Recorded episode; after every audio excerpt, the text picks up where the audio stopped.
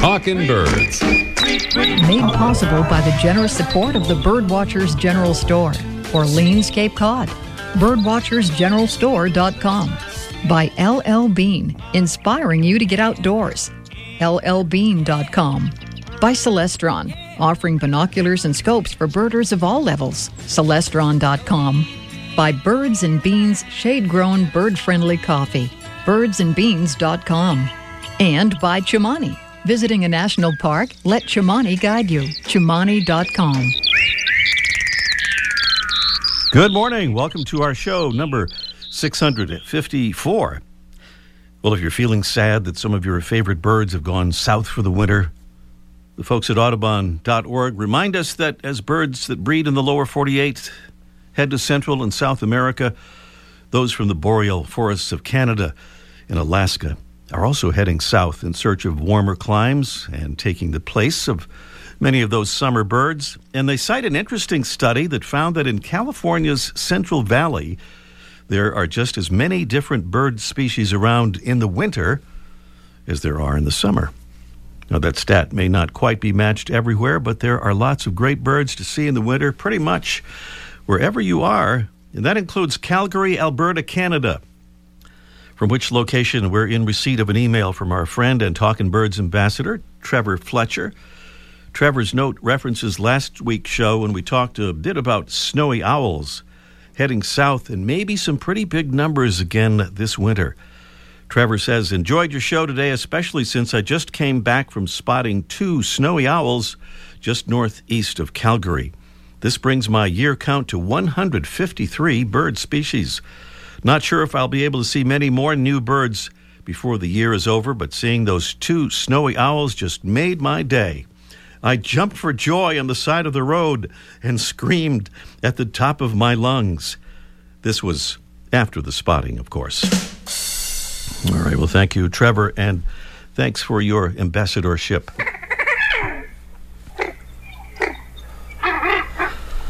That interesting sound would be the sound of our mystery bird. This is a preview of our mystery bird contest that we'll uh, activate later in the show.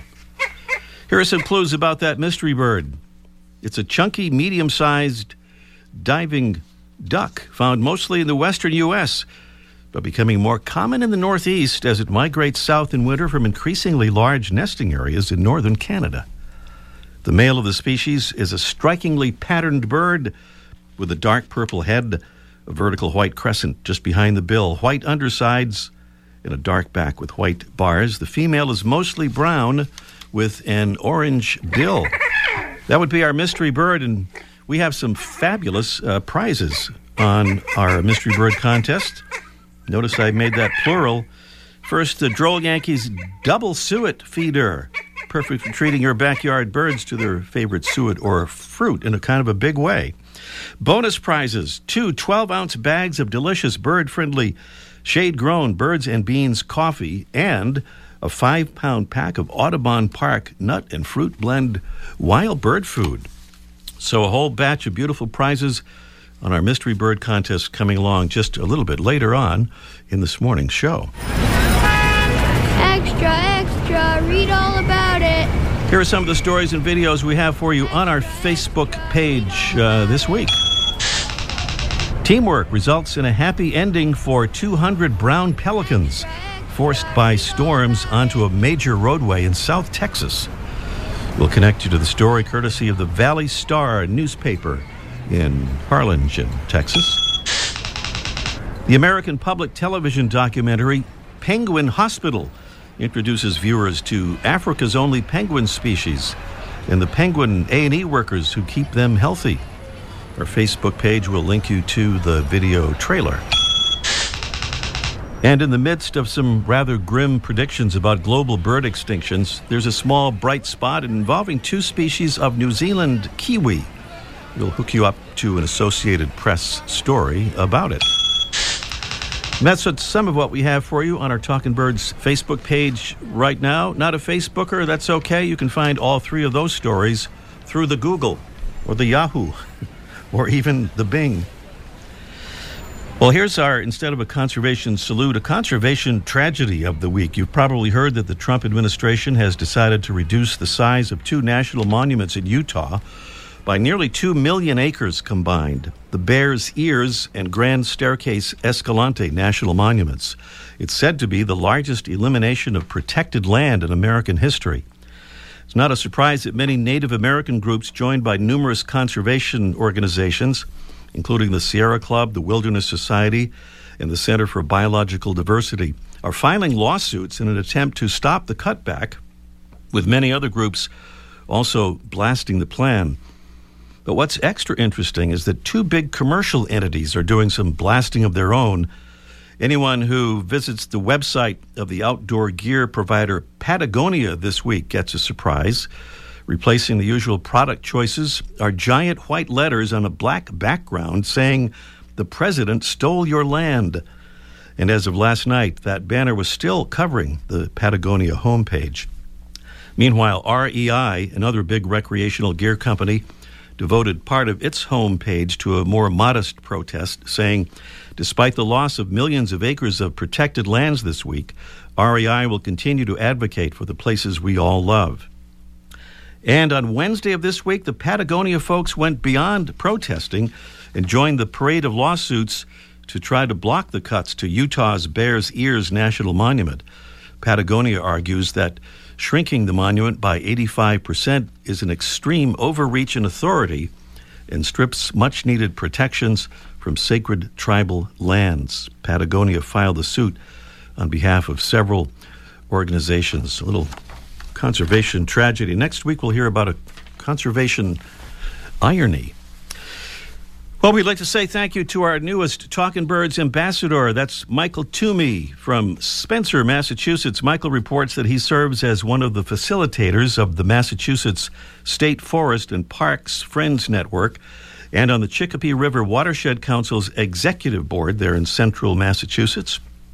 Thank you, Michael, so much for becoming an ambassador and for your good work on behalf of your part of the planet. Talking Birds listeners, we'd like to invite you to join our ambassadors program and join Michael and hand out some of our info cards to your friends and associates to spread the word about the show and about birds and conservation.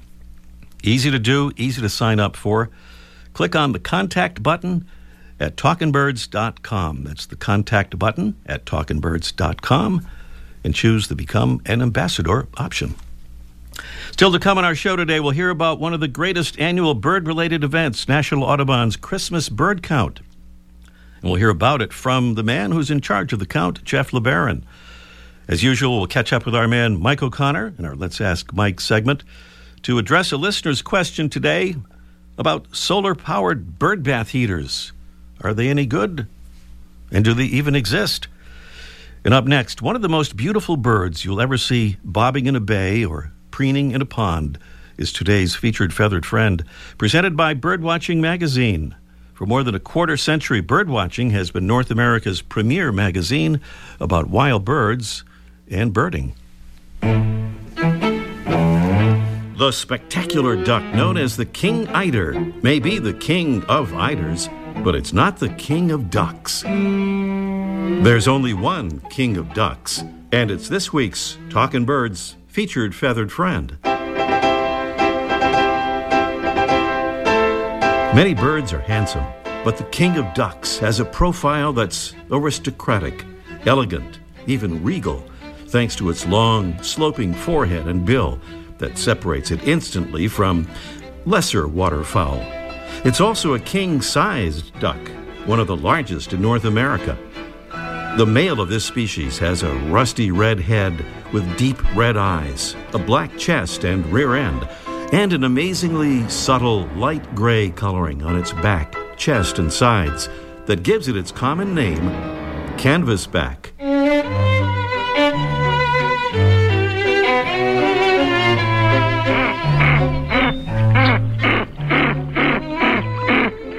There it is, apparently issuing some kind of royal proclamation in one of the prairie potholes in which it breeds, from the American Northwest up into northern Canada and Alaska. It's found in the winter on ponds and lakes and ocean bays all along both U.S. coasts, and down into Mexico and the Caribbean.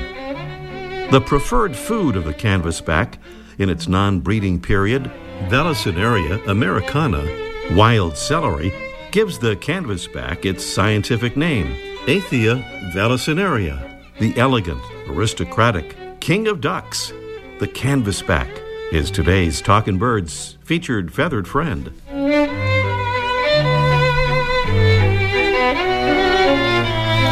Welcome again to our show number 654. As always, we invite you to visit our website. That would be talkinbirds.com without the G in talkin'. And follow us on Facebook and Twitter, and that would be at Talking Birds.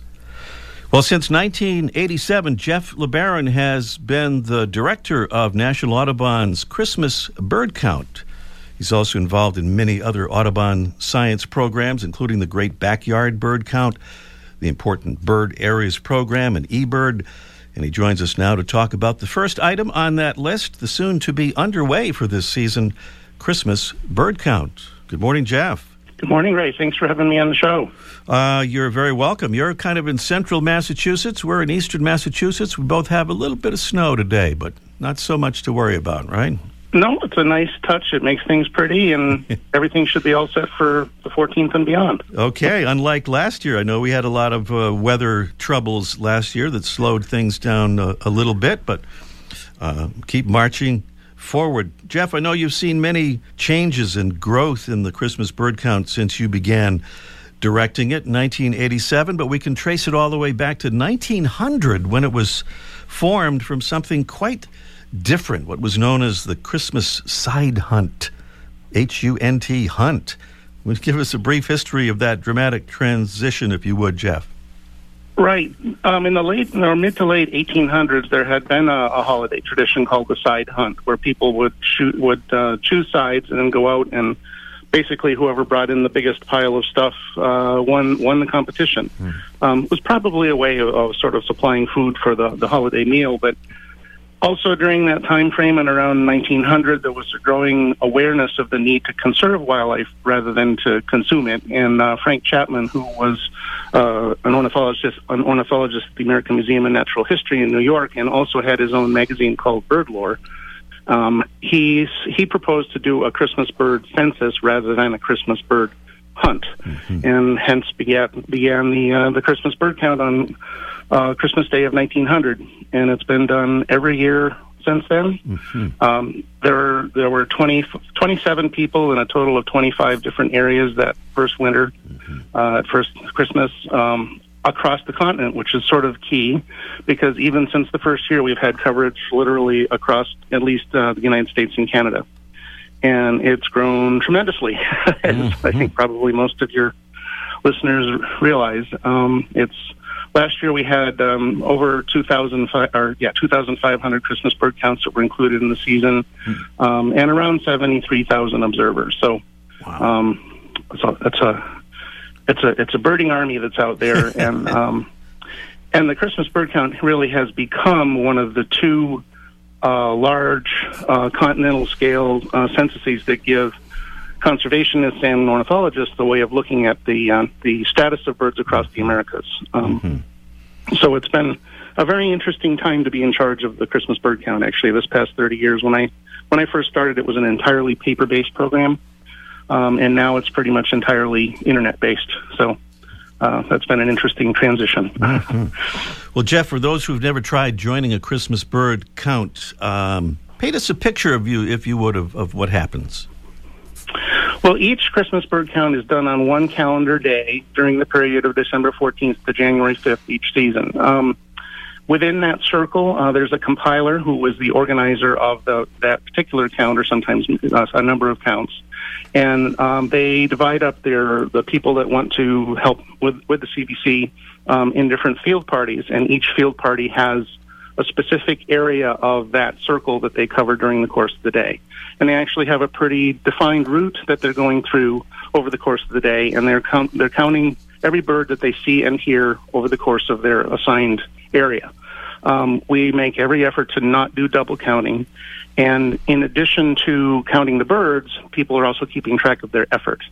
So uh, we know how many hours and how many miles and how many people Um, and that that way we can actually, as well as the number of birds, and we can look actually. Um, the trend data that are generated are one of the more important things with the Christmas count. And what you really need to do is you need to look at effort weighted data. So after doing their field work, um, most people gather at the end of the day at a compilation gathering, oftentimes hosted at a, a restaurant or a nature center or someone's house. Um, there may be a potluck, um, there may be a, a dinner involved, or it may just be getting together and having some snacks, and, and everybody goes around and talks about all the birds that they saw during the day, and it's it's a lot of fun. Mm, snacks. And I understand uh, too, Jeff. There used to be a fee for doing the Christmas bird count, but uh, you've managed to make it free for participants. Yes, starting in the 50s, um, Audubon realized that in order to publish everything that needed to be done with the Christmas bird count, it was costing so much money that um, they needed to start initially having a volunteer fee and then uh, a mandatory fee for field observers. Um, I should also mention that people who live in a Christmas bird count circle can count the birds at their feeders. That's a, a, a separate way of, of being involved in the CBC. So as long as you're um, in the circle, it, you could stay right in your in your kitchen, maybe. It, exactly, and as long you, you need to let you would need to let the compiler know ahead of time mm-hmm. um, because there then the compiler will make sure that a field party that may be going down your road isn't counting the birds in your yard because again we want to minimize double counting. Mm-hmm. Um, so in terms of the fee, what we realized more and more in the, the early 2000s here in the 2010s was that um, almost everyone was accessing the data online. Um, in between 1998 and 2000, we actually converted the whole 100-year database to an interactive online database, free for everyone to look at. Um, most people were starting to do that, and fewer and fewer people felt the need to have a printed issue. So after the 112th Christmas bird count, we stopped producing the you know 34 or 24,128 page printed issues, and that enabled us to drop the fee. Mm-hmm. Okay, wonderful. So the count begins Thursday, December 14th, continues through January 5th. I know it's pretty easy to figure out how to join because you go on that website, you see the circles, uh, you can zoom in on the map, and you can really see the person you need to contact and just zip out an email and take it from there, right? That's right. Many people have their, e- or most people, most compilers, their e- or all compilers that are they're um, associated with circles will have an email address there. Oftentimes, they'll put a phone number or other contact information. If you don't have access to the internet, then you can uh, contact your local um, Audubon group, Audubon Center uh, chapter, uh, birding club, whatever, and, and most organized groups of birders are, are going to be involved with the Christmas bird count. You can get involved that way as well. Mm-hmm. So it's audubon.org online, right? Audubon.org? Right, or ChristmasBirdCount.org will get you straight to the CBC pages. ChristmasBirdCount.org, yeah. Yep, ChristmasBirdCount, all one word, dot .org. Um. And there's a link just below, below the big picture that says join the CBC, and right there's where the map is. Right. Well, let's and that off. map will update nightly. So. Okay. Good to know. Well, let's hope uh, all those snowstorms hold off this year, uh, Jeff, at least until ja- after January 5th. Right. at least anything major.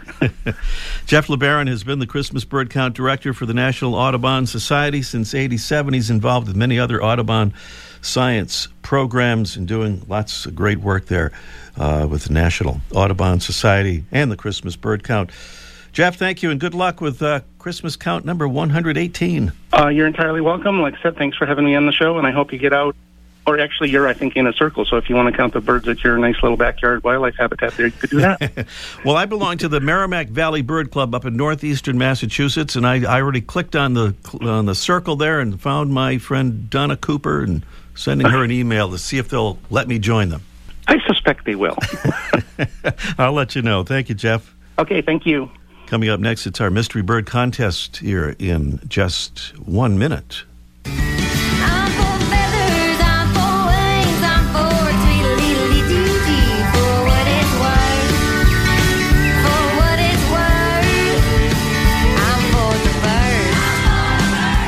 Talking Birds, we're for the birds. And we want to say thanks to another Talking Birds ambassador who's helping to spread the word about birds and conservation. My name is Cindy Staley, and I live in Springfield Center, New York. I think the show is wonderful for kids. I love birds, and I really think the show captures the importance of knowing about your natural surroundings, including birds. That is something that you can get going on with kids and have them be a part of that backyard science. Talkin' Birds listeners, we hope you'll become a Talking Birds ambassador. Just visit our website, talkinbirds.com, click on the contact button, and then choose the Become an Ambassador option. We'll send you some info cards to hand out to your friends and neighbors. That's the contact button at talkinbirds.com. And thanks. Our Mystery Bird Contest is sponsored by Audubon Park Wild Bird Food. Look for Audubon Park next time you're buying food for your backyard birds. Our Mystery Bird Contest uh, makes you eligible as long as you haven't won here within uh, six months, and it's real easy to do. Just give us a call. Tell us what the bird is or take your guess. No correct answer results in a drawing to determine our winner. Here's our mystery bird, the sound. It's a chunky, medium sized diving duck found mostly in the western U.S., but becoming more common in the Northeast as it migrates south in winter from increasingly large nesting areas in northern Canada. The male is a strikingly patterned bird with a dark purple head, a vertical white crescent just behind the bill, white undersides, and a dark back with white bars. The female mostly brown with an orange bill. And boy, do we have some wonderful prizes here. The Droll Yankees double suet feeder, the big kind, perfect for treating your backyard birds to their favorite suet or fruit. And bonus prizes two 12 ounce bags of delicious bird friendly shade grown birds and beans coffee, and a five pound pack of Audubon Park nut and fruit wild bird food. So those are our prizes, and the number is 781 837 4900. 781 837 4900. As always, we urge you to call as soon as possible 781 837 4900. Meanwhile, we'll check in with our man, Mike O'Connor, down there at the Birdwatchers General Store on Cape Cod. Let's ask Mike in just one minute. Our friends at Audubon Park remind us that they're counting on us. It's the time of year when birds really need nutritious, high energy food to help them cope with cold weather. Look for Audubon Park wild bird food and be confident that you're providing the proper nutrition for your backyard visitors. Audubon Park is family owned and food safety certified. And for the best photos, news, alerts, and more, sign up for Audubon Park's free e newsletter sent to your inbox once a month. Sign up at audubonpark.com. That's audubonpark.com. Now, a word from Birdwatching Magazine. For over a quarter century, Birdwatching Magazine has been North America's premier magazine about wild birds and birding. Whether you enjoy birds in your own backyard or far afield, you'll find information in every issue to help you find, track, identify, and understand birds. Regular contributors include Kenn Kaufman, David Sibley, Pete Dunne, Laura Erickson, and other birding experts.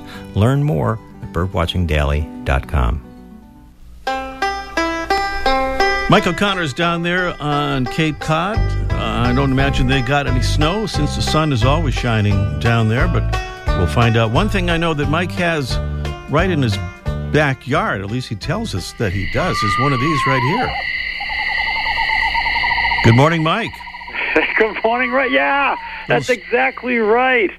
I've got a screech owl. I woke up this morning. I mean, I, you know, sometimes I hear them at night. That sound exactly like you played. But I woke up this morning and I have a owl box in the backyard, and I looked out, and there was a gray-faced eastern screech owl just putting its head outside and, and enjoying the sunshine, if there was any, which it all, which there always is, Which by the way. is, of course, yeah. And he, st- he stayed there for quite a while, just with his little head out the hole. And then um, the, the the neighborhood chickadee spotted him, and they were having none of that, and so they they kind of screamed at him, and uh, he went back in the hole, back in the box with some peace and quiet. But uh, Yeah. hopefully, he'll be out later. Mm, okay.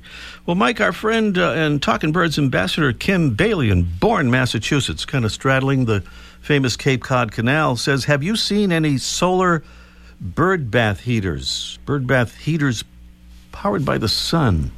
Uh, yeah, they, the, the ones I've seen only work in the summertime. Yeah. they don't. See, Oh. they- the- That was the one I invented. It just works in the, in the warm weather. That's right. Yeah. yeah, and I hope you, you're making a patent that you put in there. Oh, was it's easy. it's a question we get a lot, and it's like a nice dream, but it's it just doesn't seem to work. Um, only because bird bath heaters uh, take a, a fair amount of power to use, and so what the average person would want be willing to spend and put up, it wouldn't be practical. Um, they've tried a couple of things that haven't worked. They have uh, solar fountains that seem to work pretty well, but those are small, and the motors in those and the energy they put out is is, is really minuscule, and so they work okay. But to keep ice from freezing, especially a heater that would shut down when the sun went in, Mm-hmm. and then your bird bath would freeze up solid, and then in the next the next morning it would try to heat up the whole thing and unfreeze it again. That would take a, a, a rather large solar panel, and the practicality isn't isn't out there yet. So I tell people, and it seems like I'm being a wise guy, but I tell people put solar panels on your house, and then you've got power for your bird bath and all your electrical needs. I've done that, and now we got plenty of bird bath heaters, and I don't have an electric bill. But that's a little bit of an investment. There was an, an item made locally, actually, a Massachusetts company called uh, Happy Bird Corporation, which I don't know if it still exists, but they made something called a, a solar sipper, which again was a nice idea. It was like a giant hockey puck, a black item with a hole drilled in the middle, and these little. Uh, insulation chambers that you would fill with water and it wasn't a bath because it was just a little tiny hole about the size of maybe a half dollar and and the sun would melt this and then birds would get a little little bit of water out of that. It was again it was a nice idea. I tried it. It didn't seem to work very well. You know i'd put it out in the sun. It would definitely keep it from freezing during the day but then at night it all froze solid and, and really didn't melt much during the day. So um, uh, my advice is to buy a a bird bath with a heater built in. Those tend to be low wattage and use uh, comparatively little power. They they they sell units you can just drop into an existing bath, but those are a little bit more use a lot more power. I would get one with a heater built in, and then just plug that in. They have thermostats, so they don't run all the time, and um, they really a great idea because I say this all the time, but um, not all birds like birdseed, but all birds need water, and you'll get a lot of birds with a heated bird bath. But you're going to have to plug it in. All right, plug it in and take it from there. And next week, Mike, we're going to talk about your your own recipe. I believe it's your own recipe. You've made some vegetarian suet. Vegetarian suet. It's uh, um, it's not really my own recipe, but if it works, I'll take credit for it. I, you got to do it. Talk to you next week, Mike. okay, you got it. Bye bye. All right, we're back at the mystery bird contest, trying to identify this mystery bird. It's a diving duck, is what it is. A chunky, medium-sized diving duck. The male with a strikingly patterned uh, body, a dark purple head, a vertical white crescent just behind the bill, white undersides, uh, a dark back with white bars. That would be the mystery bird. 781 837 4900. Our friend Charlie in Hanover, Mass. is first over there. Good morning, Charlie. Hi, Ray. Merry Christmas. Long time I haven't talked to you. Merry Christmas, Charlie. Nice to hear from you. And the mystery bird is. I'm going to call it a greater scout. S C A U T. You know, you can call it anything you want, Charlie. You probably won't answer anyway, but that, that would not be the mystery bird that we had in mind there. Okay, my friend. Thank All you. right. Merry Christmas to you and yours. Thank you so much, Charlie. All right, we Bye-bye have now. Joanne calling from somewhere in West Virginia. Good morning, Joanne. Good morning. Good morning. Nice to hear from you. Whereabouts in in beautiful West Virginia? We're in Kearneysville, West Virginia, which is up in the eastern panhandle of West Virginia. The Eastern Panhandle. That kind of like the thumb coming coming out there. a little bit. Exactly. Yeah, that kind of thing. Okay. Well, uh, let's see. Uh, you heard one guess there, maybe from Charlie about the mystery bird. Uh, what uh, what might uh, your guess be, Joanne? I think it's the Barrow's Golden Eye. I believe you are correct. Jesse is nodding, Great. so now I know for sure, and we've both uh, Okay, great. agreed. The Barrow's Golden Eye is uh, actually correct. Named for Sir John Barrow, who was a secretary to the British Admiralty and founder of the Royal Geographical Society, and was obsessed with the idea of finding the Northwest Passage through Canada. Just thought I'd add Great. that. Thank Okay. you, thank you, Joanne. And stay on the line. We'll get your address and send you those prizes. Okay, super. Thank you so much, and Merry Christmas to you. Merry Christmas to you, Joanne. The Barrow's Golden Eye, our mystery bird, and we are out of time for our program for this particular day. Please visit our website. Keep in touch with us at talkingbirds.com. Thanks to Mark Duffield and Debbie Bleacher and our engineer, Jesse Wilkins. I'm Ray Brown. See you next week. The bird show. I like that. I must Ray Brown's Talking Birds. Made possible by the generous support of the Birdwatchers General Store, Orleans, Cape Cod. Birdwatchersgeneralstore.com. By LL Bean, inspiring you to get outdoors. LLbean.com. By Celestron, offering binoculars and scopes for birders of all levels. By Birds and Beans shade grown bird friendly coffee. Birdsandbeans.com. And by Chimani. Visiting a national park, let Chimani guide you.